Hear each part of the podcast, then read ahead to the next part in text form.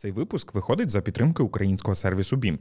Це комплексний інструмент управлінського обліку та прийняття рішень для малого і середнього бізнесу. BIMP має весь необхідний функціонал для підприємства на будь-якому етапі розвитку. Сервіс підійде для всіх, хто хоче розуміти реальну картину бізнесу та легко проводити аналіз ключових показників компанії. Не в складних звітах, а в наочних графіках. Автоматизація складу, фінанси, виробництво, аналітика все це на одному екрані. Щоб ознайомитись з усіма можливостями сервісу та спробувати його для свого бізнесу, переходь за посиланням в описі до цього подкасту. Ви слухаєте подкаст Дій, у якому підприємці діляться досвідом запуску власної справи, про ключові виклики і способи їх подолання. Якщо ви маєте мрію розпочати власний бізнес або шукаєте нові ідеї, то слухайте ці історії, надихайтесь та дійте.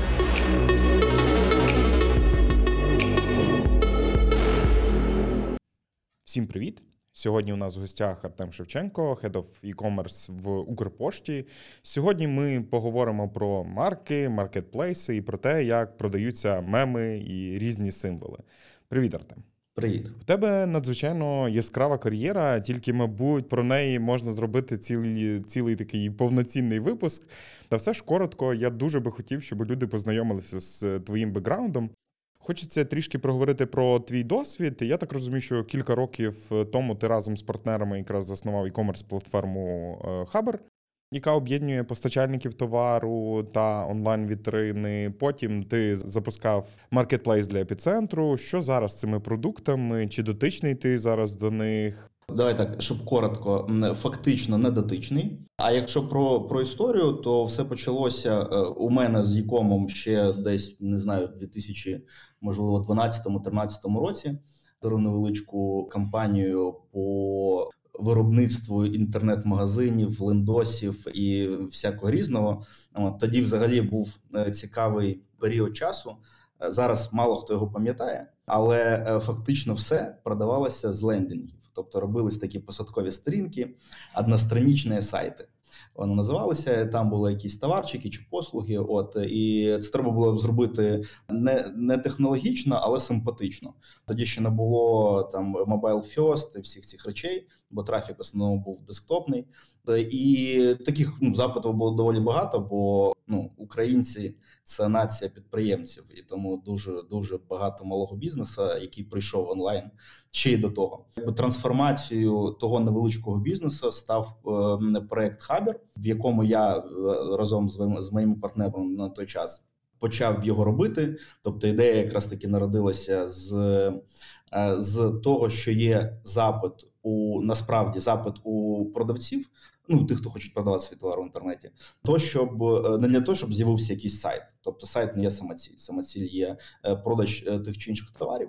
От з одного боку, а з другого боку є онлайн вітрини. Ну ми не беремо там топ 5 у яких все ок з асортиментом, а такі ж самі маленькі, у яких був дефіцит товару, бо з ним було дуже ну дуже дуже було важко прийти до великого вендора чи дистриб'ютора Е, в той час е, і сказати: давайте мені е, там, давайте підпишемо договір, чи дайте мені свій товар, чи дайте інформацію про свій товар, я хочу його продавати. Ну з цим була дійсно дійсно проблема, і ми вирішили цю проблему вирішити.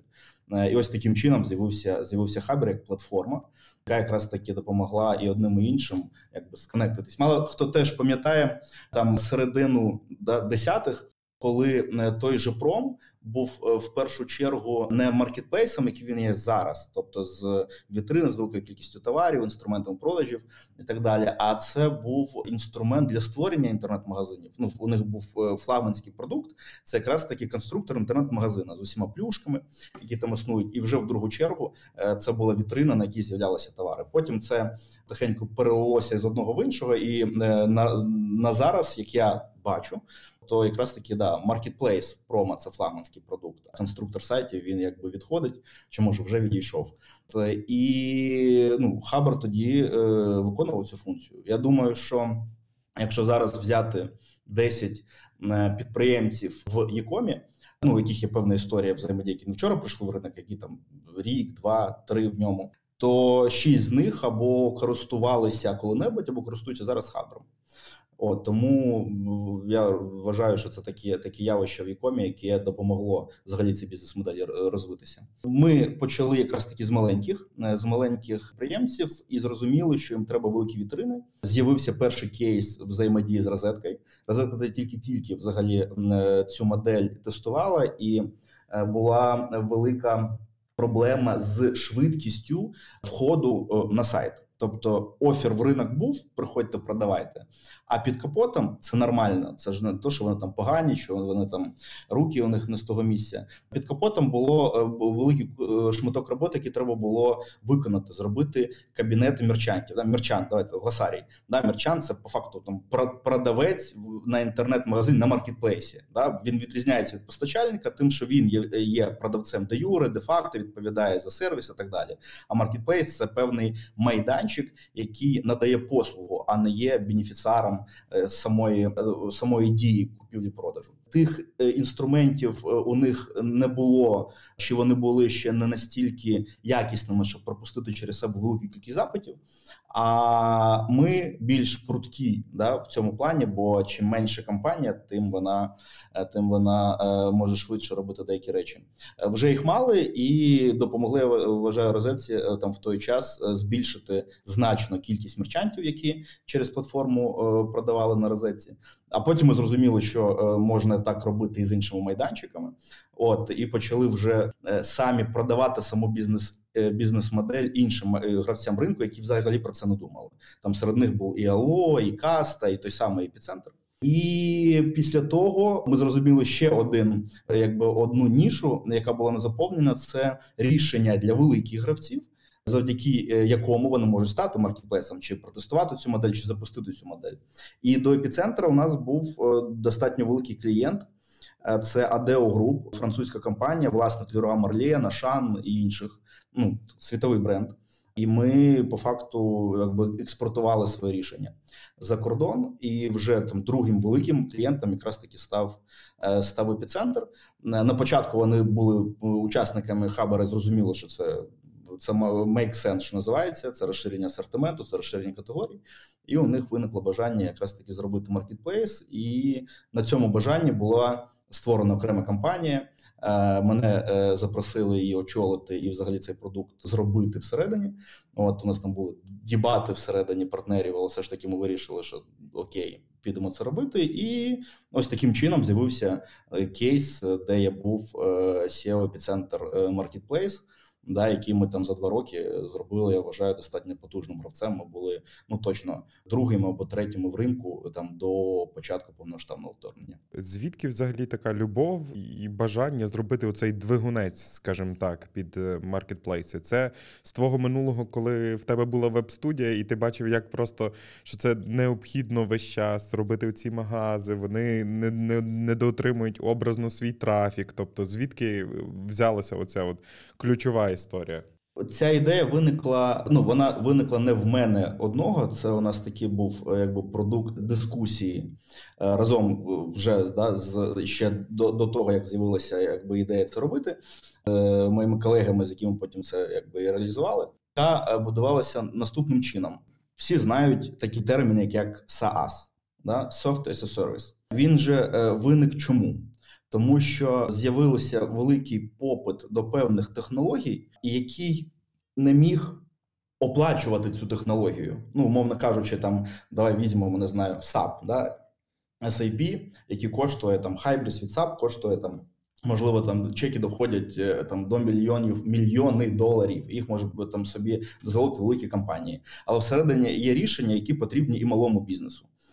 І коли взагалі з'явився е, це ця бізнес-модель реалізації того чи іншого софта, це взагалі ну це геймченджер. Тобто у величезної кількості людей за певну підписку 5, 10, 100 доларів з'явилися рішення, про яке вони мріяти не могли. Написати вони його не могли апріорі. Бо SAS якраз е, ну фішка цього рішення е, цієї моделі в наступному. Ти задорого створюєш певний продукт, він може коштувати мільйони доларів, а потім за дуже дешево е, продаєш його великій кількістю людей. І наступним в моїй якійсь певній е, там е, ієрархії рішень е, наступним щеблем мав стати БААС – Business as a Service.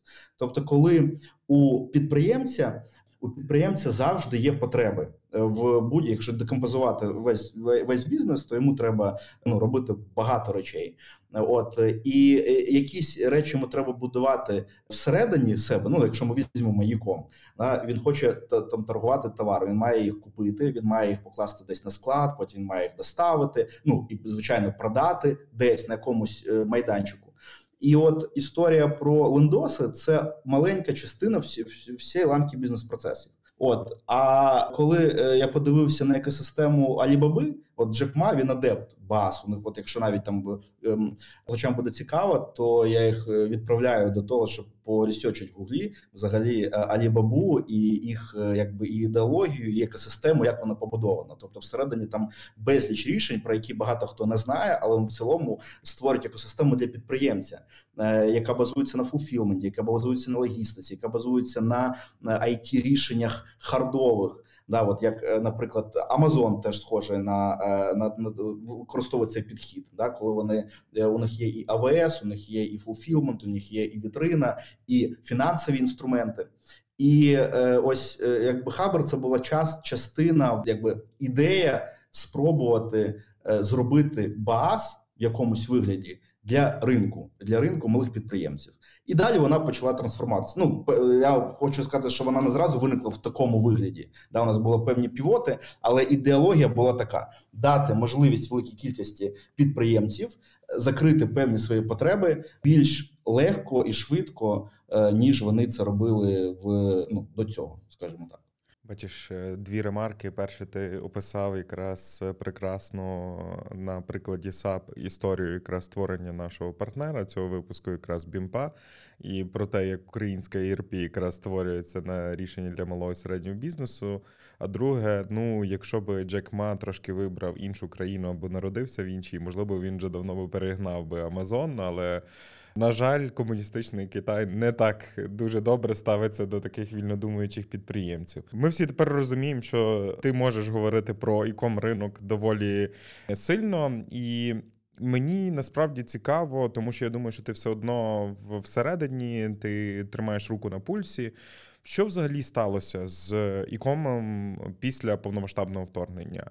Наскільки можливо впав ринок? Е, чи почав він відновлюватися зараз? Ну тобто, як він зараз себе почуває?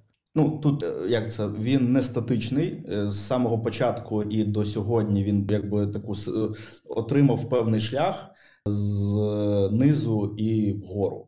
Звичайно, наприкінці лютого продажі, ну і будь-яка активність е, після з 24-го і надалі, там певну кількість тижнів, напевно, вона впала там ледь не до нуля.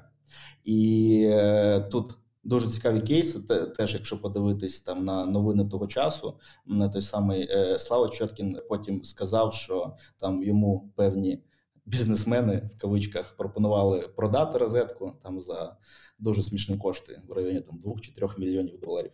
От тобто, е, да, знайшлися ті, хто побачили в цьому можливість, але майже всі. Ну, давай так, майже всі е, гравці вони вистояли. Що щодо самого ринку, він впав і дуже е, дуже повільно почав відскокувати десь вже там середині березня і до, до кінця квітня. Е, потім, е, після деокупації Київської області, ну певна кількість людей почала повертатися. Звичайно, вони побачили. Е, дуже страшні речі е, з точки зору там своїх осель. Хтось у кого ну була на той час можливість почала якось відбудовувати, ремонтувати, купляти нову техніку. Ну зрозуміло, да там орки забирали все, що бачили, і все, що там в розетку вставлялося, і тому людям треба було від базових речей до більш серйозних, і це дало перший поштовх до відродження. І і далі, і, і далі він е, він зростав. І вже влітку, до речі, дуже цікавий факт. Той самий Слава сказав, що е, десь е, зараз можу плутатися там в місяцях. Ну, ми тренд будемо да, тренд спробуємо продивитись. Е, що якраз таки завдяки маркетплейсу, ну тобто продавцям на маркетплейсі, мерчантам, їм вдалося вийти на обсяги продажів по багатьом категоріям гривнявому еквіваленті. Ну ми розуміємо, да, що у нас відбулося з курсом долара, але якщо рахувати в гривнявому еквіваленті, до ну фактично до показників рік назад, тобто до того, як е, у нас повномасштабного вторгнення не було, і бо підприємці змогли якимось чином провести товари, знайти їх, е, почати продавати. Треба зрозуміти, що відбулося з великими гравцями. Великі гравці працюють з вендорами або дистриб'юторами напряму. У них є процес взаємодії, який побудований на контрактах, коли е, товар приїжджає на склад інтернет-магазину, а він за нього платить е, з відсрочкою платежа, платежу там через 90 днів. Неважливо. 30, є різні різні сценарії, але треба зрозуміти, що е, інтернет-магазини здебільшого здебільшого перестали платити тому, що не хотіли, тому що не могли. А дистриб'ютори перестали відгружати, не тому що вони такі погані, тому що вони теж не могли. І по певним категоріям якраз таки е, виникло е, виник колапс, просто відсутність тих не інших товарів. Бо е, всі там великі вендори передивилися моделі взаємодії. Хтось не зміг або не хотів, або не міг ризикувати, щоб відгружати там великі партії товарів. І ось тут на авансцену якраз таки вийшли вийшли маленькі гравці, які змогли цінніше закрити. І вже восени фактично там багато хто констатував той факт, що ринок трохи стабілізувався, і такого глобального е, перерозподілу, ну не та так. Перерозподіл відбувся, до речі, а глобального знищення ринку не відбулося. Тобто він існує і він е, виглядає наразі непогано. І от е, теж е, буквально недавно вийшло дослідження Deloitte, де вони проаналізували зміну попиту в офлайні і в онлайні. Е, відкритих істочниках є дуже цікаво, кому це це, це направлення можете знайти подивитись, е, то ну можна сказати, що е, відбувся перерозподіл в категоріях. Звичайно, тобто з'явилися категорії товарів, які раніше були не користувалися таким попитом. А деякі групи товарів, точніше, деякі категорії, е, які були ну мали великий попит, зменшились. Плюс у людей змінилося ставлення до брендів. В якому сенсі? Якщо раніше люди вибирали товар, дивлячись на бренд то зараз вони вибирають товар, дивлячись на ціну його якусь утилітарну функцію. Тобто вони більше е, розуміють, що окей, є товар там no чи з не таким відомим брендом, але там відгуки гарні, він виконує ту функцію, яку треба, і вони його купляють, бо він дешевше, е, він є в наявності і так далі. Тобто змінилися патерни, але ринок живий, і я впевнений, що е, і надалі у нього є всі шанси тільки зростати. Ну плюс теж треба сказати, що логістика. Логістика в перші е, місяці е, просто ну здебільшого не могла е, не могла функціонувати, але і вона відновилася. І ми зараз бачимо взагалі ну такі феноменальні речі, коли під час війни гравці нашого ринку захоплюють Європу да, там нова пошта, Дова, Польща, е, країни Балтії доставляють товари. Е, ну це і, і так само і P2P, ну від людини до людини, і в тому числі. Е, Укрпошта теж змогла налагодити процес експортної логістики. Да? Бо ну давайте просто згадаємо, як це відбувалося. Здебільшого це були літаки, здебільшого ну по іншому товари їздили. Одна тільки Укрпошта там в 21-му році мільйони посилок. Ну тобто, щоб ви розуміли, наш ринок мільйони посилок відправляла тільки в одні Сполучені Штати, і це здебільшого були літаки. Треба було все перебудувати, але зараз можна констатувати той факт, що е, ситуація непогана, я би так сказав.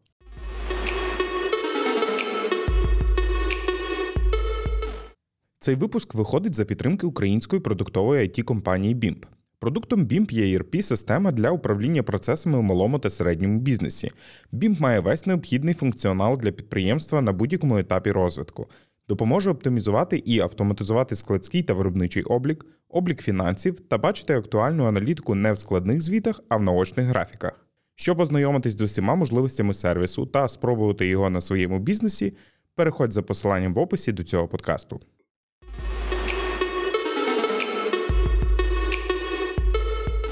Давай ми, е, можливо, ти підсвітиш кілька якраз таких яскравих е, кейсів з цього Делойту, тобто звіту Делойту. Можливо, тобі запам'ятались якісь категорії, які якраз вискочили вверх, а які просто майже зникли, хоч раніше вони були топом продажів. Знову ж таки, от давай візьмемо початок середину осені, коли орки почали е, нещадно нас бомбити, і на перший план вийшли якраз такі товари, які генерували ДБЖ. електрику, да, які ну в общем категорій там багато. Вони їх не можна об'єднати. Це ми їх об'єднали в одну, але все починаючи від генераторів, бензинових, дизельних, електричних, закінчуючи роз, е, різними девайсами для приготування їжі. І ну, все завгодно для того, щоб зігрітися. От і це це був це колосальний качок цієї категорії. Тобто там ріст відсотків е, сотні сотні відсотків. Ну, тобто, ну ніхто е, ніхто так багато раніше цих товарів не купляв. Е, також категорія. Ну я її давайте вона не мілітарі, як такова. От товари для ЗСУ, товари для фронту. От вони от, трошки більше ніж просто мілітарі. Вони теж користуються ну по зрозумілим причинам великим попитом. Категорія косметики теж вона е, показала е, зростання. От і а далі ну пішов перерозподіл. Далі пішов перерозподіл всередині електроніки, всередині зоотоварів. Ну, взагалі, треба розуміти, що є три великі такі флагманські категорії: це електроніка, все, що в неї включається, да, і КБТ, МБТ, користувацька, і ноутбуки, телефони. Да, це все така електроніка. Плюс у нас є fashion і є DIY да, do it yourself, тобто все, що для для, для будівництва, для саду, для городу, для ремонту, меблі і так далі. Оце такі флагманські категорії, там де ще зоотовари, там дитячі товари. І от вони, е, в принципі, з певним відсотком вліво-вправо, але е, вони лишилися. Там якихось колосальних зрушень в цілому не відбулося. Кейси, я ж кажу, кейси осени вони дуже явні. Ну і треба розуміти, що ключове, е, ключова зміна патерна відсутність е, зменшення брендового трафіку на товари. Тобто люди зрозуміли, що утилітарну функцію треба закривати набагато важливіше це робити, ніж е, вгнатися за всі ці історії. Мене завжди тішить один великий кейс, який розказує про те, наскільки потрібно бути реактивним і вміти вловлювати тренд. Це про те, що магазин EcoFlow, ну сам бренд відкрив своє представництво, перший офіційний магазин, тоді, коли вже по факту їхня продукція майже а ти знаєш, не була. Ти знаєш взагалі цю історію? Ну на, наскільки, на мою думку, не, не гарну справу зробив цей дистриб'ютор, фактично. Тобто, мало того, що він відкрив цей магазин, коли коли він вже не був нікому потрібен, так е, він фактично, е, ну давай я, я всередині цього процесу не був, і хто як всередині там договорів не бачив, але з точки зору зору інсайту там ринку зрозумів, що бажання там тої компанії чи тих людей, які отримали це офіційне дистриб'юторство, заборонити будь-яким чином продаж з виробництва і імпорт з виробництва до нас цих товарів було величезним, і це дуже сильно сповільнило е, доставку цих товарів, взагалі її кількість, що спровокувало дефіцит, велику ціну і непокриття запиту, який був. От, от так би я твій кейс, про який ти сказав, розширив. Давай поговоримо про такий маленький бізнес. Так як ти людина, яка побувала по обидві сторони, про людину, яка робила колись оці от односторінкові, як ти говорив, магазини, і людина, яка ну, вже велику частину свого свідомого життя займається маркетплейсами. Уявимо, що у нас є в підопічних е, якийсь молодий підприємець, який хоче запустити власний бізнес е, в ікомі. На твою думку, що простіше йому зараз? Виходити одразу на маркетплейс, запускати перший свій власний інтернет-магазин, там набити шишок, чи це має бути якийсь дуже здоровий мікс? Однозначної відповіді е, не існує. По-перше, Е, треба розуміти компетенцію. Ну, давай, якщо зробити, е, точніше, декомпозувати весь процес, то всередині цього процесу є багато компетенцій. Давай почнемо. Треба вибрати нішу. Вибрали. В ній треба розбиратися, бо в ній ще багато товарів, там павербенки, що завгодно. І купа нюансів. Далі треба знайти постачальника, виробника, дистриб'ютора, проаналізувати ціни. Е, знайти бюджет для того, щоб його закупити і якось е, привести кудись там на свій склад. Давай завгодно. я спрощу завдання. Тобто він всю цю домашню роботу виконав. Йому потрібно зараз зрозуміти, е, звідки йому брати трафік. Та? Ну тобто, де він має продаватися, який брати канал. Ми всі зазвичай чули, що ну там топи. Типу розетки, ало і так далі, це ну, чи промо, це хороші трафікогенеруючі джерела. Але питання якраз І знову ж таки, ти сам говорив, що в них була ця функція, і вона закладена внутрішньо з точки зору того, що вони можуть сконструювати тобі такий невеличкий твій магазин, і тобі не потрібно там сильно, скажімо так, заморачуватись. І тут питання: це якраз найлегший шлях входу в ринок, чи все ж таки краще побавитись із своїм магазином також тут? Дякую, що ти мене як це пришвидшив. Е, тоді до самого цікавого. Генерація трафіка це не самоціль. І е, сама ціль це зрозуміти, чи ти е, попав в нішу і чи ти знайшов той товар, який цікавий людям. І для того, щоб це перевірити якнайшвидше, звичайно, вже існуючі, е, існуючі канали продажів найефективніші. Дуже швидко можна прийти, залістити свої товари, зрозуміти, чи та маржа, як е, ну ця частка комісії, е, яку треба буде віддати після продажу тому чи іншому майданчику, вона взагалі ну для тебе ок, і е, це швидко. Це з найменшими затратами зрозуміти, чи цей товар буде хтось купляти, а далі вже вирішувати самостійно. Я не вірю я не вірю в такий сценарій, коли е, одна людина штампує якісь там інтернет-магазини чи робить е, інтернет-магазини з великої кількості категорій і самостійно його розвиває, е, там попадає в топи, отримає GMV, revenue і взагалі може його зробити прибутковим. Бо це колосальні інвестиції зараз. Але я вірю в те, що навіть невелика е, е, компанія людей чи навіть одна людина може бути суперекспертом в якомусь конкретному товарі або в якоїсь е, там групі товарів, і ось це треба розвивати. Тобто свою експертність в тому товарі, сервіси біля продажу.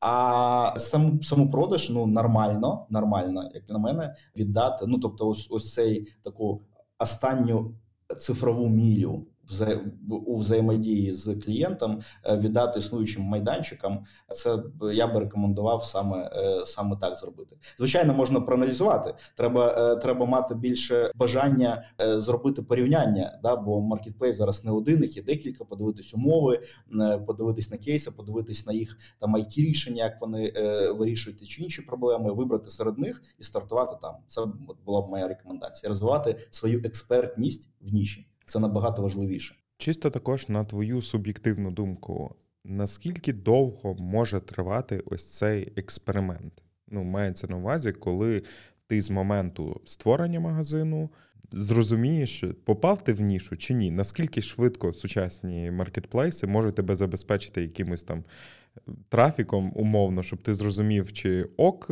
мені далі бавитися з цією категорією товарів, чи ні. Ну тобто, це місяць, це тиждень, це там півроку. Ну тобто, де оцей е, часовий якраз проміжок? Може бути по-різному, все залежить від того, як е, чи чи е, після лістингу товар з'явиться е, там в тому місці всередині маркетплейсу, де де, де буде трафік. От і це може відбутися дуже швидко. Ну тобто, там сьогодні не сьогодні це процес ж на години, тобто він займає певний час. Реєстрація, загрузка товара, його там перевірка. Потім вже валідація і відкривання е, картки товару на на, на інтернет-магазині, і може відбутися так, що там вже на наступний день людина отримає певну кількість замовлень, яка для неї буде Е, дивлячись на кількість, вона зрозуміє, що це людям цікаво, вони це хочуть купляти. Або це може відбутися там пізніше. Ну давай так візьмемо діапазон від е, двох днів е, там до трьох-чотирьох тижнів. Я думаю, тут або відбудеться цей дзен, або він не відбудеться. Ну і важливо якраз таки розуміти ще, що у товара існує життєвий цикл.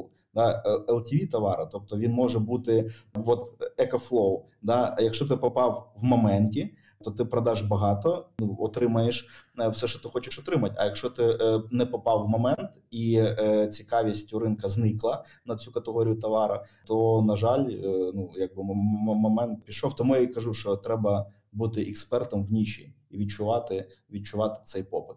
Інструменти для цього, до речі, існують від базових до більш серйозних. Е, загалом, як говорять більшість наших спікерів, обов'язково займатися дослідженням ринку, вдивлятися, продивіться категорії на маркетплейсах. Подивіться, як там відбувається, та просто напишіть е, власникам і поговоріть з ними десь там в суміжніх нішах. Е, в більшості випадків люди відкриті, і вони подекуди навіть готові розказувати, як є. Зараз от такий маленький лайфхак. Можливо, вже тема і збита, але все ж таки вона дійсно. Ну я перевіряв її е, сам, вона дійсно працює. Е, чат GPT. е, це величезний кладязь інформації, якщо з ним правильно працювати.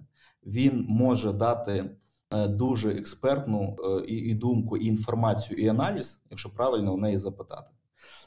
І показати і ніші, і конкретні товари, і або конкретні категорії, і показати е, наскільки вони актуальні в тому чи іншому ринку, чи для тої чи іншої категорії, е, не ігноруйте цей інструмент. Тобто він е, може дати вам набагато швидше корисну інформацію, з якою можна потім йти працювати. Погоджуюся. ChatGPT – один з моїх найкращих колег, співробітників, е, хоча так не можна говорити. Вибачай мене штучний інтелект, якщо ти будеш слухати колись це. Я не мав на меті тобі нашкодити. Е, Я хочу, щоб ти тільки розвивався, і образно всі ось ці правильні складання промптів і запитів до нього, особливо коли я бачу, коли люди вже починають їх продавати. Це, це має величезний сенс, і дійсно так. Можливо, ти трішки пого- поділишся з нами якоюсь інсайдерською інформацією, тому що ти вже почав про це говорити. Наскільки почали українські підприємці якраз виходити на більше на нові ринки, знову ж таки на Європу, на США, тобто зменшуючи якраз, ну не те, що компенсуючи якраз е, те, що вони втрачають на нашому ринку. Тому що ну знову ж таки Укрпошта один з напевно, або можливо і навіть і лідер якраз в логістиці за кордон була і є, мабуть. Звісно, цей тренд зростає, і тут, е, тут треба вже е, зрозуміти, що ми хочемо міряти. Абсолютні цифри це чи відсотки. Звичайно, в від, відсотках ну, ринок звузився. Е, Попит, е, причому дуже цікава е, штука. Це ж про великі цифри. Якщо ми от у тебе було до цього питання взагалом, що з ринком? От взагалом він якось вирівнюється. І тобто, якщо ми дивимося на об'єм грош, грошей рік назад, ну не рік, а там два роки назад, і зараз, і порівнюємо, і щось воно десь близько. Ну тобто, якісь там 10, там 10-20% може бути якась зміна. Але якщо ми дивимося глибше. І розбиваємо їх по категорії, то ми розуміємо, що е, запит на певні товари певної категорії зник зовсім або майже зник, а у інших е, він зріс і, і, відбувся цей самий баланс. І тому ті гравці, які якраз таки відчули відсутність попиту там абсолютно е, чи ду- дуже сильно всередину ринку, вони почали дивитись і, і пробувати продавати це за кордон. До цього, до повномасштабного вторгнення, в Україні цей тренд був. Він був достатньо великий. Ми, е, як українці, там одні з лідерів на такому майданчику, як Etsy. У нас е, там десятки тисяч акаунтів і на eBay, і на Amazon. Е, І ну, достатньо велика кількість. Коли кажу достатньо велика кількість, це не 10, не 20, це тисячі людей будували свій бізнес, який виглядав наступним чином: замовлявся товар в Китаї. Потім е, він е, прямо з Китаю відправлявся на фулфілмент того самого Амазона і там реалізовувався, а людина керувала всім звідси. І отак вона вела бізнес. Це, це один кейс. Другий кейс це коли людина е, виїхала за кордон, не лишилася тут ще не зараз, не, не, в цьому, не в цей проміжок часу, а раніше.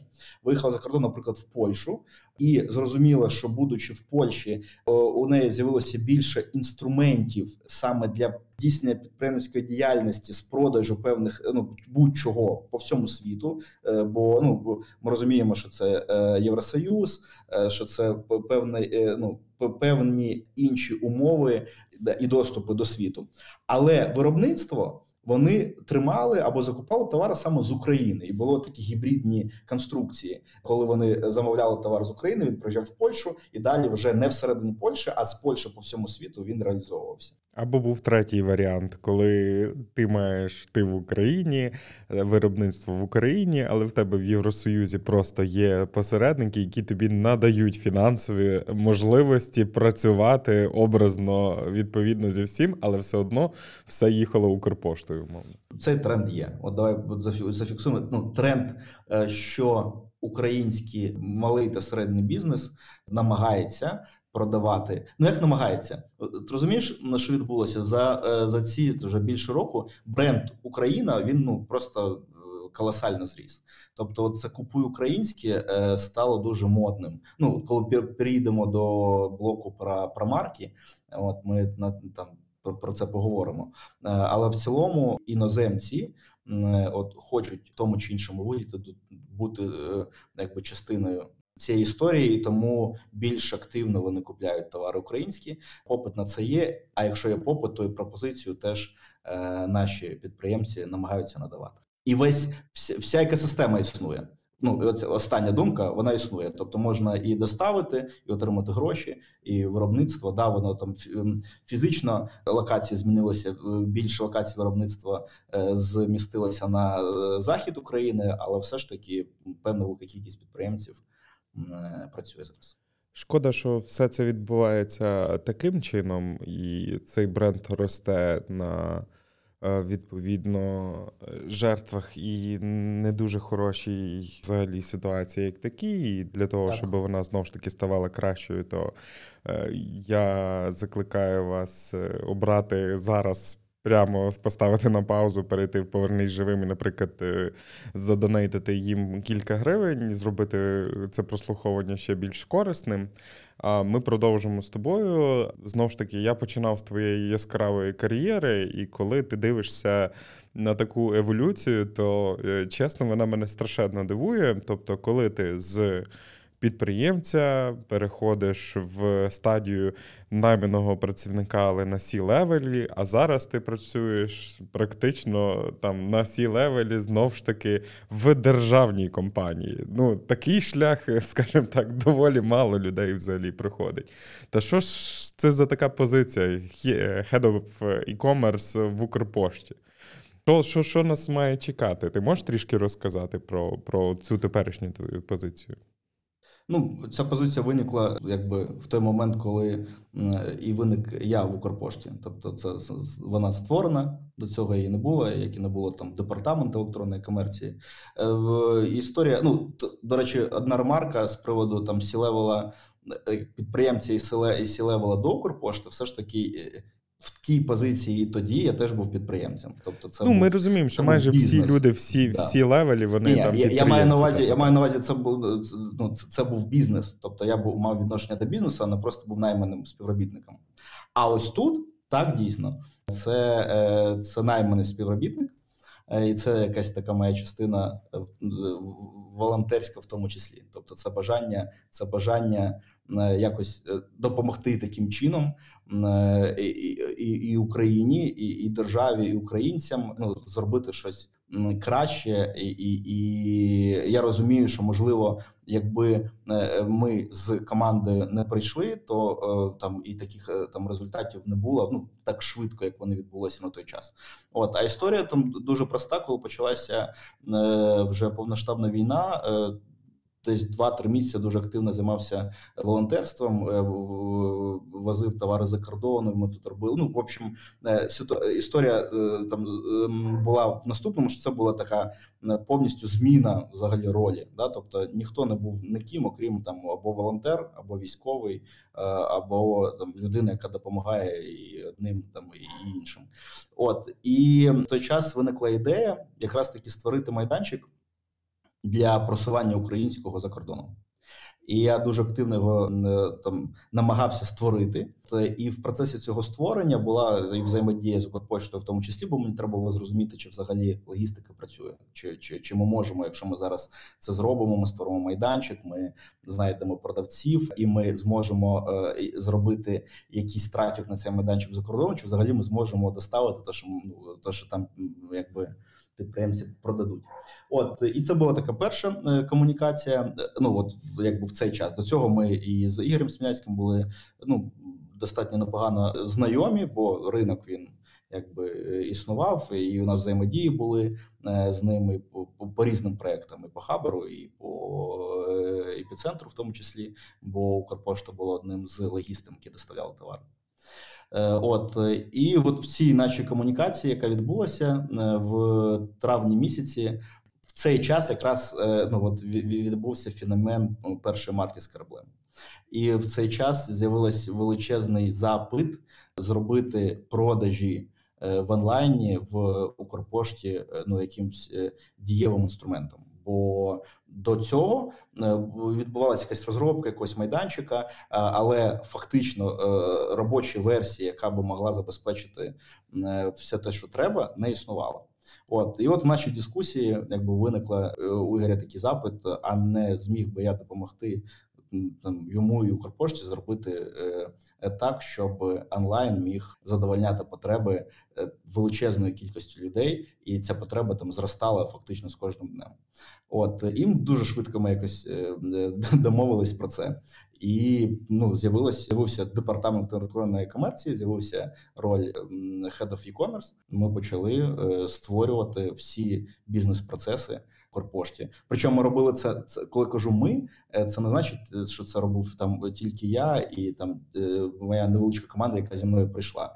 Всі департаменти в цілому вони об'єдналися для того, щоб зробити то, що до цього не, не, не, не робилося.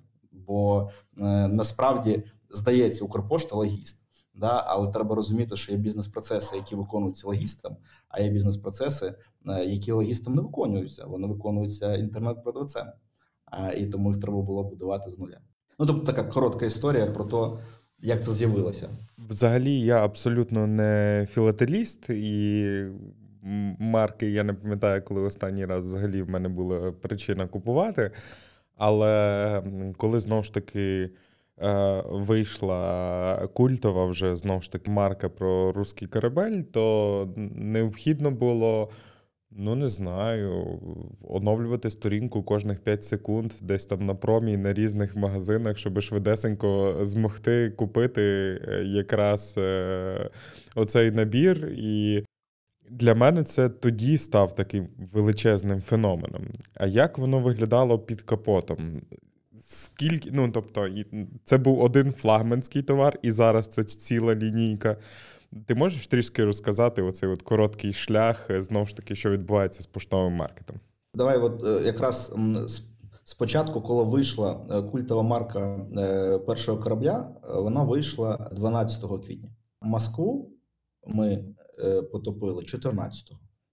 Якраз і от саме, е, тобто, ці перші два дня е, ну, продажі, продажі були плюс-мінус якісь звичайні. Е, от, А от саме з 14-го відбувся ось цей ну, ось цей бум. І навіть там, якщо можна, якщо є бажання пошукати в інтернеті відеоролики, Е, де черга в главпоштам, то ну, вона вибудовувалася. Це дійсно були кілометрові черги, тобто не як при перебільшенні, а фактично можна було міряти. Це була там черга від е, входа і аж до. Е, здається, вулиці Богдана Хмельницького. Ну можна сказати так, що це практично найефективніша колаборація державної компанії разом з однією з ракетних бригад збройних сил України. Да, яка війде в історії. І і це була перша марка, якої е, ну дивись, коли відбувся цей бум, то е, сайт не був, ну він в принципі не був готовий той, який з'явився.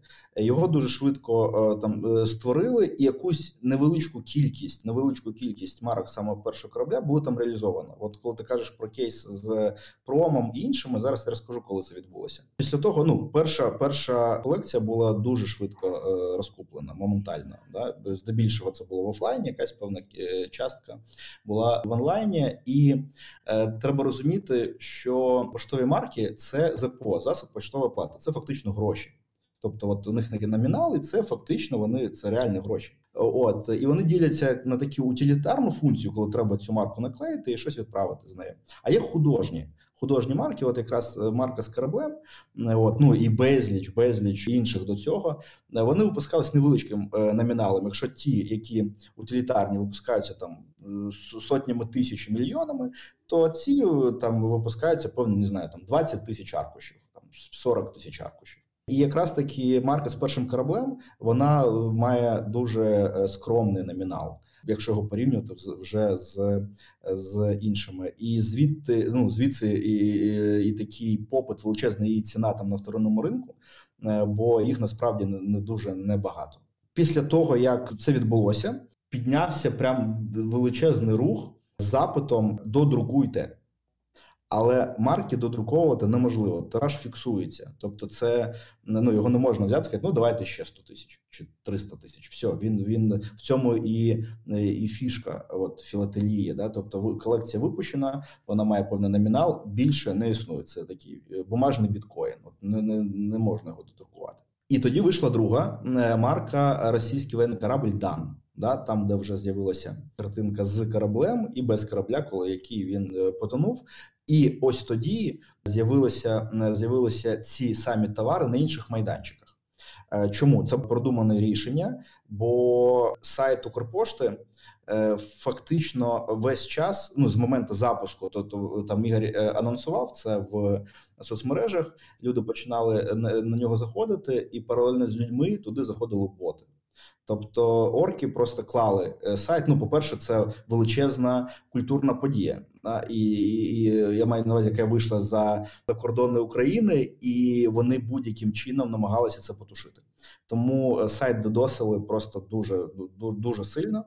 Е, ну і плюс треба розуміти, що е, Укрпошта, маючи досить непогану it команду, не є it гігантом який може собі там дозволити величезні навантаження, девопсів, які будуть це налаштовувати, і так далі. Хоча мені здається, що вони би теж не не, не, не змогли дати цьому раду.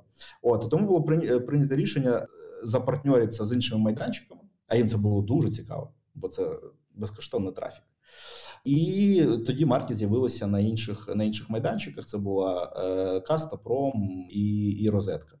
І тоді ми змогли якби вирівняти вирівняти цей попит. Люди приходили на е, головний сайт. Якщо він лягав, то виникав е, виникала заглушка, де було написано: перейдіть на ці сайти. Там це можна знайти. Люди переходили, замовляли. Е, от і тираж другої марки вже був був значно більший, тому е, попит ну змогли задовольнити, скажімо так. От, але коли ми е, побачили, скільки це продаж, тобто, щоб було розуміння, продаж першої марки з кораблем другої, там різниця в ну вона як це на порядок, тобто в де, в декілька разів з точки зору об'єму. От і ми зрозуміли, що у людей є величезний запит величезний запит і всередині, і зовні. І наступним кроком була е, було відкриття е, магазину Укрпошти на eBay. І це був кейс перший в світі, взагалі, коли е, якась національна пошта відкрила магазин на маркетплейсі ну, такого рівня. За eBay пішов Амазон, і фактично ми, будучи тут з України, продавали свої товари за кордон на дуже великих майданчиках. Навіть забігаючи вперед, наприкінці 22-го eBay нагородив нас е, нагородою Rising Star. Це нагорода, яка дається там новим новим гравцям, ну новим продавцям, які показують там феноменальні результати в кількості продажу, в сервісі і так далі. Тому це прям такий кейс е, із точки зору піару, і з точки зору охоплення і емоційно дуже великий. Але з е, з виходом більш нових колекцій е, ми стабілізували і сайт, і процеси всередині. Е, от і зараз, ну знову ж таки, забігаючи вперед, зараз ми фактично там маємо 90, не знаю, 5% всіх замовлень і в Україні, і за кордону з власного сайту Постмарк.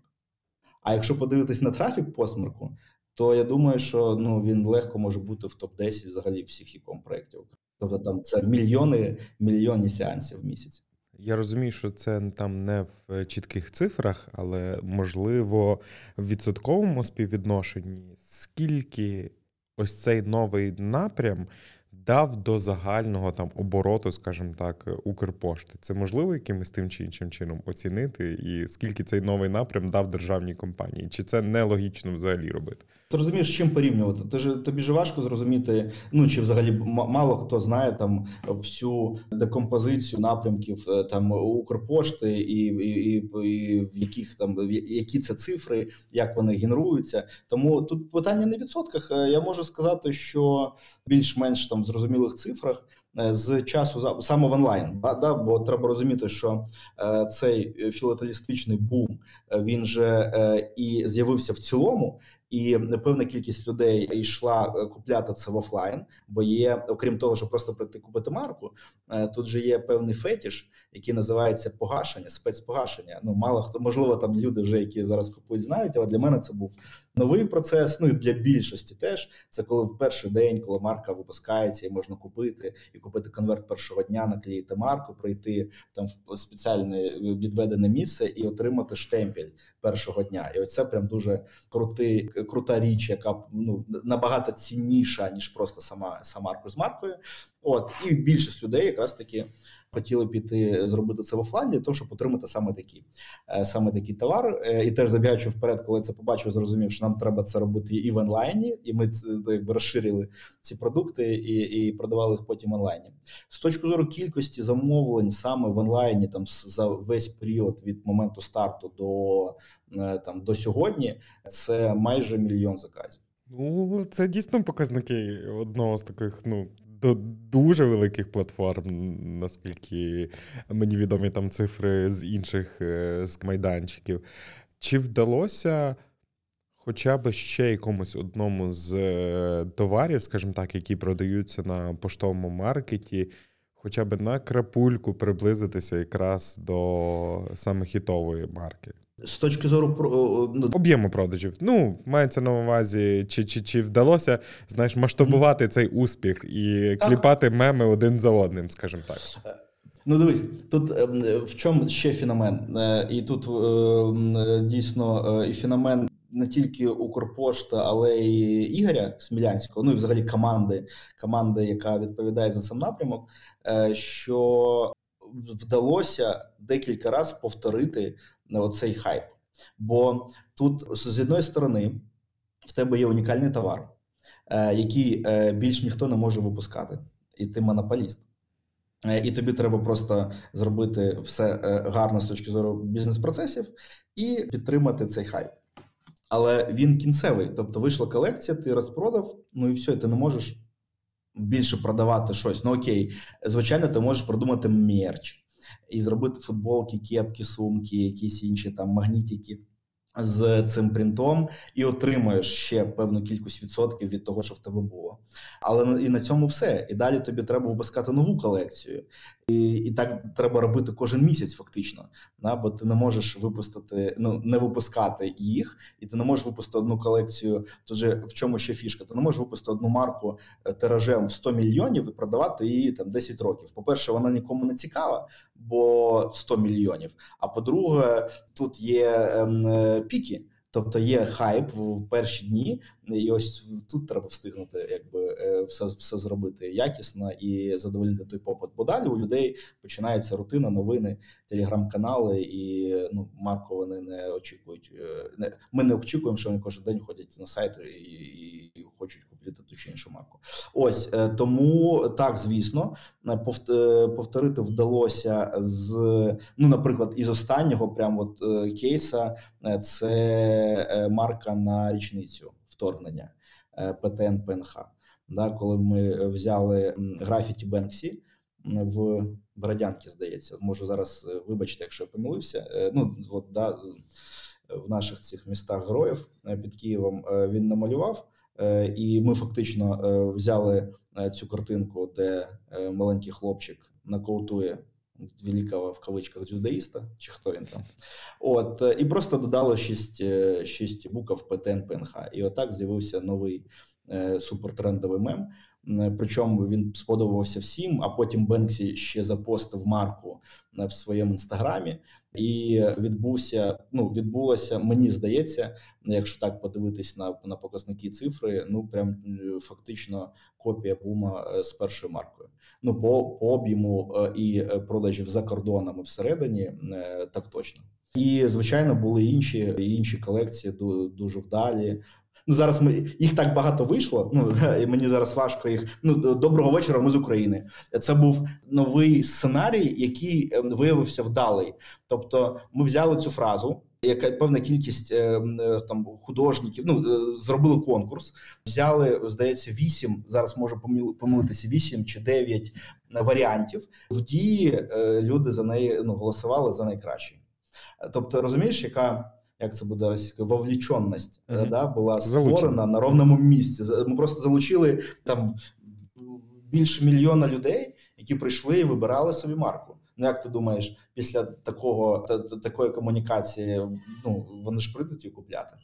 От і був був переможець. Добрий вечір ми з України, де е, танк тягне той е, металобрухт. Е, От і вона теж була дуже дуже хайповою. Тобто там був і плюс вона була не дешевою, ну з точки зору там ціни за штуку, і тому в грошах взагалі вона одна з найуспішніших з усіх, які існують. А що по супутніх товарах, того, що ти говорив, якраз е, коли ти випускаєш е, мерч чи інші варіанти, тобто наскільки вони грають суттєву роль якраз в житті поштового маркета? Дивись, е, ну е, це, е, це певний відсоток, якщо взяти взагалі. І причому ну є спеціальний департамент, який займається цією розробкою. У них є теж там класні вдалі рішення. Ну давай, це десь одна там десята, одна сьома. Частина може бути від загальних е, продажів. Тобто людям, е, людям е, це цікаво, вони дуже полюбляють там і магнітики, тобто такі дуже недорогі на якісь речі, безділушки е, з цими зображеннями дуже з великим бажанням купують. І цей тренд. Тобто, я очікував, що ну, ну магніти вже ну, мають люди перестати купляти магніти. Ну вже там під кожну колекцію випускали, ну вже пів холодильника точно має бути заліпленим. А ні.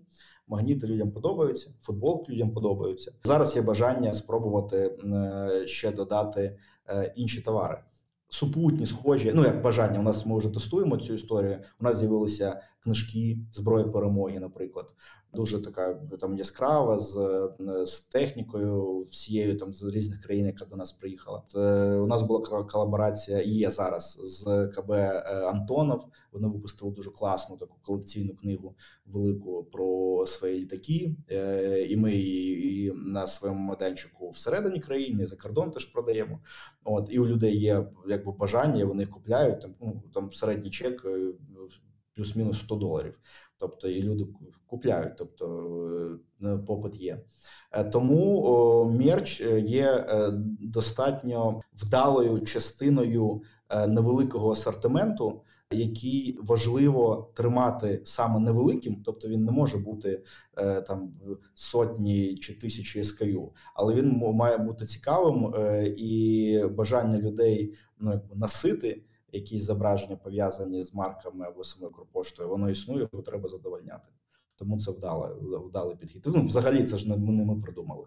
Е, Мерч, е, це ж здається, взагалі, е, коли почалося від рок-груп дуже модних американських. От, а ми просто повторили.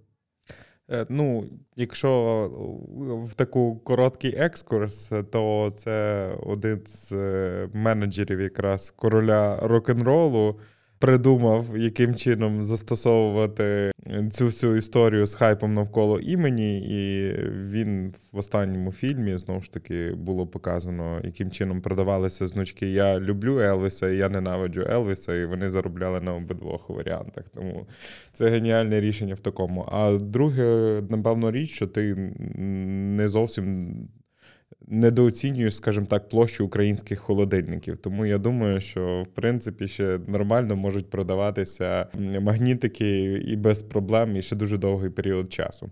А, вибач, е, е, згадав, от, слухаючи тебе, якраз е, щоб ще підкреслити цікаве спостереження. Марки, які ми встигали випускати під подію, вони теж дуже сильно ну, мали ну, якби, да, зворотній зв'язок від, від українців. Там один з таких найвідоміших кейсів це е, марка е, Херсона. Тобто, ми мали певні як це е, там ескізи, ну, бачення, як вона може виглядати. І якраз таки в день звільнення Херсону, от ми відкрили передпродажі, і був солдаут, якщо не помиляюсь, через десь дві через чи три години. Тобто, це взагалі була найшвидше, найшвидша продаж марок ever за всю там історію, яку ми бачили. І от такі кейси теж існують. Тобто, це як я не знаю, як е, там білети на якісь концерти, які розкупають там по хвилину. От ми я спостерігав, дивлячись на bi систему якби от, от, от таку картинку, коли це там сотні і тисячі хвилину е, замовлень сипалось. У нас просто Укрпошта чемпіон по катанню на хвилях хайпа, і всім ще потрібно навчитися робити так же само. Да, це це, це парадокс, не парадокс, а феномен Ігоря Смілянського. До речі, тут треба треба зазначити, що ну величезна роль взагалі. От саме ну в цілому, там ми же тут не про Укрпошту з всіма напрямками. Якщо казати от саме про це, то, то да, то це феномен його. Ну, тобто, якби його там не було, то і все, що відбулося, не відбулося. Знову ж таки, наскільки українці вміють робити хайп, наскільки вони далі мемороби, е, ми знаємо прекрасні там приклади знову ж таки Амазону, який випускає свої там контентні продукти і непогано себе почуває. Укрпошта ще трішки, напевно, теж почне виробляти вже якісь свої контентні продукти і десь іти в, в свої варіанти.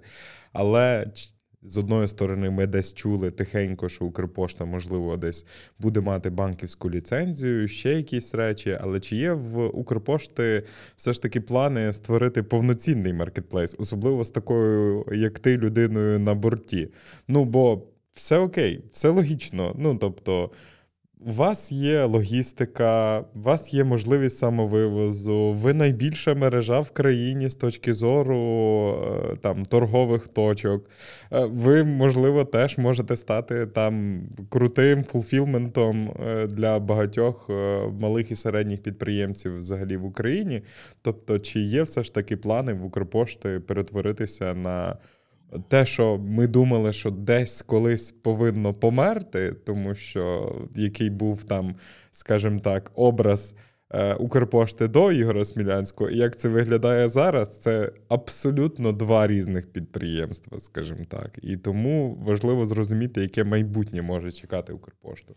Е, дивись, я тобі однозначно не можу відповісти на це питання по багатьом причинам. Не тому, що я хочу якось там, типу, ми тут сидимо щось пилимо, а я такий, ні, ну зачем зараз сказати, от буде зроблено, тоді скажемо. Просто свою точку зору на на от, то е, те майбутнє, яке ти описав. Е, Перше, фактично, Укрпошта здебільшого вже є маркетплейсом, офлайновим маркетплейсом. Бо ми з тобою ну абсолютно більше часу проводимо в містах. От а у нас ще є тисячі сіл, де Укрпошта є єдиною точкою тяжіння, да, де де там де відбувається там більшість життя людей. Вони там отримують е, пенсії, купляють, е, оплачують комуналку і купляють різні товари, і в тому числі і продукти харчування. Там ну асортимент величезний, і він не е, не, не, не однаковий. Да? Тобто, якщо ти зайдеш в Укрпошту в Києві чи в Львові, ти побачиш одну Укрпошту, а зайдеш в Укрпошту десь в невеличкому е, е, селі, то побачиш іншу Укрпошту. І є моделі взаємодії з виробниками, з дистриб'юторами товарів. От по яким фактично е, всередині там у відділеннях, яких там тисячі. Я зараз можу помилитися, але давай так 8-10 тисяч відділень існує, плюс є е, мобільні відділення. Тобто, ну ми розуміємо, що деякі деякі там села вони поступово вмирають, і треба було якось об'єднувати. Тому там в якихось містах місцях е, е, фізичне відділення не закривалося, відкривалося мобільне відділення, яке виконувало всі ті ж функції. Ну, тобто воно існує, їх теж дуже багато. І тому в офлайні це відбувається. В онлайні треба розуміти, що Укрпошта наразі є партнером якому так само. Як нова пошта з точки зору взаємодії, нам можемо там говорити про долі і так далі. Зараз це не важливо. Зараз важливо, що функція, якби утилітарна функція доставки е, товарів від інтернет-магазинів до до клієнта або за допомогою кур'єрської служби, або за допомогою прийти в відділення забрати, вона існує. І е, тут виникає питання: а чи навіщо в ринку, де ти є партнером, ставати конкурентом? Да, А чи це не нашкодить? Це таке перше питання, яке ми е, фіксуємо. Е, далі є друге питання, коли ми кажемо, що ми ну або інтернет-магазин, або маркетплейс, і ми йдемо в інші там в більш широкі категорії товарів. Тобто, ми зараз розуміємо, що робити з монотоварами, коли в тебе там сумарна в різних комбінаціях 100 SKU, власний склад, контроль пакування, контроль логістики. Всі етапи знаємо, можемо покращувати. Відчуваємо фідбек, знаємо, який вайб вокруг Укрпошти. Плюс монопольне становище виробника. Да, і ну вайб е, клієнтський, да, хтось тут там е, марку нову анонсуємо, там коментарі полилися. Ось моє якесь там не знаю, що посилка кудись. Ну е, це ж будь-яка проблема великих гравців в індустрії. Да, Чомусь фастфуд виробляють всі, а прилітає тільки Макдональдсу. Так і тут. Е, ну, порівняння е, можливо і за уші притягнуто в цілому. Але ідея така: тобто вайб вайб різний, і це ну не виглядає як супер крутою ідеєю першочерговою зараз запустити маркетплейс. Е, чи ми тестуємо якісь е, якісь моделі? Е, так, здається, що Укрпошта, ну і взагалі там онлайн-майданчик може бути тим майданчиком, де українці можуть купляти собі товари патріотичні, товари про Україну, про українські, не тільки там марки і і мерч, а й щось дотичне до цього. Ну чому би не купляти прапори українські? Е, на сайті Укрпошти з доставкою відділення. Це виглядає непоганою ідеєю. Е, от от, от сюди дивимось, ось в такі в такі розширення. А ну от про маркетплейс в такому вигляді, як ти його описав, от він не лежить, от він не лежить в такому вигляді на столі, е, і ми про, нього не говоримо ось так. Я би так тобі відповів. Зазвичай, якраз наприкінці інтерв'ю, ми запитуємося по всіх наших гостей стосовно того, яке вони бачать майбутнє в тій ніші, в якій вони працюють якраз після нашої перемоги. І я би хотів е, тебе запитати, як ти бачиш е, якраз ту роботу, над якою ти працюєш, якраз над поштовим маркетом, яка вже є частково репрезентацію України і на зовнішньому ринку, бо знов ж таки це, напевно, один з найбільших е, магазинів мерча в, в цілому світі, який є про Україну. Знов ж таки. Поштовий маркет створює якісь такі надзвичайно ну просто продукти, феномени на внутрішньому ринку. Яке твоє бачення? Чого би ти хотів досягнути? Як би це мало все розвиватися? Давай розділимо на декілька е, частин. Перше, е, там бачення мене в Укрпошті після перемоги. Ну воно не, не, не сформовано. Ну, по-перше, давай так. Оце після перемоги, якщо чесно, е, я все більше і більше розумію, наскільки е, ось така комунікація схожа на пам'ятаєш, що ці мемчики там давай після Нового року mm-hmm. чи там щось там. Давай ну, після є, є, є, є такий вайп трохи. Розумієш, Типа, це таке е, очікування чогось. Я спостерігаю на наступні речі. Люди повертаються, бізнес е, намагається працювати. Е, ну і хтось навіть дуже успішно. Е, люди змінюють свої підходи до всього, до, до життя в цілому, до роботи. Вони прилаштовуються, перелаштовуються і ну і живуть. І треба напевне взагалі трошки змінити цю парадигму, не чекати, не чекати перемоги. Вона обов'язково буде. Вона може бути там умовно чи завтра, а можливо через рік. А тут і зараз робити вже ну робити те, що би ти хотів чи міг робити, в залежності від твоєї мотивації. Або допомагати, або заробляти гроші, або і допомагати заробляти гроші. Там я не знаю, виховувати дитину, планувати щось. Да, Звичайно, є якась там як це поправка на вітер, що називається. Да, там ніхто ну, зараз, напевно, не є розумним робити якісь речі, які ну не треба робити під час там війни кожен може сам собі їх там придумати, але оце розграничення, е, розмежування. Ось це не треба робити. Да. Я не про мораль, не прямо ну, про якісь дії. Uh-huh. Ну, не, не знаю, там купувати, купувати щось дороге. Чи взагалі ну, якісь речі, от ти собі сказав, ні, оце зараз точно ні, а ось це треба робити, бо треба жити. І тому моя позиція, ось це після перемоги. Я відповім на твоє питання. Просто хотів свою позицію донести. Що тут і зараз, от що я почав? Україна нація підприємців. От є країна така, яка називається Ізраїль. Оце нація стартаперів. От якщо да, там комусь цікаво, дійсно, ну ми там в цілому знаємо про неї, мені здається, не так багато, як би хотілося б мені наприклад, щоб люди про неї знали. Про про її історію, про те, як там взагалі ну якби люди, е, які перебувають в перманентній війні, взагалі побудували одну з найуспішних експортоорієнтованих інноваційних економік світу. І ось вони такі. Е, а ми підприємці. Причому ось е, наш волонтерський рух це це, це підприємство в його первинному вигляді. Да? Бо скільки треба зробити дій, е, щоб все відбулося, зібрати гроші, сформувати свій бренд, купити, доставити, отримати, зафіксувати. Все ж всі бізнес-процеси класичного бізнесу, і таких людей багато. І тому я, я вважаю, що вже зараз формується новий, взагалі, ну якби нове нова українськість, отак от так би би сказав. Люди вже приймають нові рішення і роблять якісь дії. Я принаймні моє оточення. От я би я би е, так зафіксував, що вони зараз вже діють і приймають е, дуже складні рішення, запускають нові бізнеса і маленькі, і не досить маленькі, прямо от прямо, прямо зараз. І у них є е, чітке розуміння, що ну далі буде точно краще. Тобто, саме страшне, це як знаєш, е, коли е, на фондовому ринку все обвалилося, відбувся ось цей колапс, і от всі гравці розуміють, все відбулося. Тепер буде тільки краще, тобто або стагнація, або стагнація вгору. Неопределенність зникла. От у нас, мені здається, так само вона вже зникла. Тобто гірше, ну я не знаю, що може бути. Ось е, тому я бачу е, ще більше підсилення, якраз таки оцього тренду приємництва в Україні, і там зі свого боку готовий будь-яким чином. і Мені б дуже хотілося допомагати в цьому розвитку всім, чим чим я зможу. Можу побудувати якийсь майданчик для цього. Е, супер, щось розказати корисно, супер. Допомогти одній людині, щоб це зробити, теж супер. Ось я бачу, що ось туди б це буде рухатися.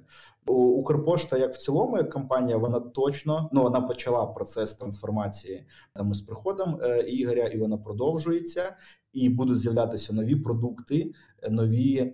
Е, бізнес-юніти, напевно, нові послуги. Е, там я впевнений, в тому числі і в фінансовому секторі. От бо це є ну це є це є запит величезна кількість людей, якраз такі, які не можуть отримати інших. Послуг, які е, живуть не в мегаполісах, да, і за них теж треба хвилюватися, давати їм певні е, давати їм певні блага. От а я в цілому, ну я заточений на те, щоб якраз таки робити якісь платформи, системи, місця, е, де бізнесу е, буде комфортно розвиватися. Якщо це буде Укрпошта, буде круто. Якщо це не буде, ну чи чи не вдасться зробити в Укрпошті, то ну напевно я буду це робити десь в іншому місці, е, яке продумає сам, чи чи вже там доєднаюсь до якоїсь команди. Тобто тут питання про про бачення, про бажання щось робити. Ось ось так би я би відповів на на твоє питання. Я тобі обіцяю, що е, починаючи з цього випуску, я більше не буду задавати це питання в, е, в конотації після перемоги, бо. Е, Дякую. Ти мене дійсно переконав, що це не має сенсу. І це правильно. Ну, філософія цього подкасту діяти, тому тут така історія. Тобто, це все таки відбувалося, і ми знову ж таки розуміємо, що дійсно е, підприємці це хороша рушійна сила, яка необхідна цій країні, і це обов'язково, що вона теж відіграє свою роль і відіграє зараз. Е, немало важливо. Я хочу тобі подякувати за твій кейс про те, що, можливо, не кожному хватить сміливості, скажімо так, все ж таки десь різко дійсно зробити цей півот, але в особистому житті і піти на державну роботу, щоб показати приклад як необхідно, тому що е, багато є хороших менеджерів, які десь застрягли, можливо, або в них якісь там ті чи інші речі відбулися у власному підприємстві. Не потрібно переживати і знову ж таки піти, змінювати державу своїми діями, так як ти, наприклад, показуєш це на своєму прикладі, і те, що ми бачимо, як відбувається знову ж таки з тим напрямком, яким ти займаєшся, це має величезний сенс, і це так само буде позитивно впливати на всі зміни в країні. А щоб це знову ж таки якомога швидше сталося, то. Ми робимо свою роботу, І аналогічно повинні підтримувати сили оборони своїм донейтом, своєю якоюсь корисною справою, своєю консультацією, своїми знаннями, будь-якими моментами, якими ми можемо прикластися, і відповідно зробити так, щоб в цій країні щось стало на краще. Так що дякую тобі за цю розмову. А ви надихайтеся такими історіями і дійте. Дякую тобі. Слава Україні! Героям слава! А я нагадую, що цей випуск виходить за підтримки BIMP – сервіс фінансового результату. Якщо тебе надихнула ця історія і ти хочеш більш ефективно керувати власною справою, переходь за посиланням в описі до цього подкасту, реєструйся на BIMP, та команда Турботи розкаже тобі про всі можливості сервісу і як ти можеш зробити власний бізнес більш успішним.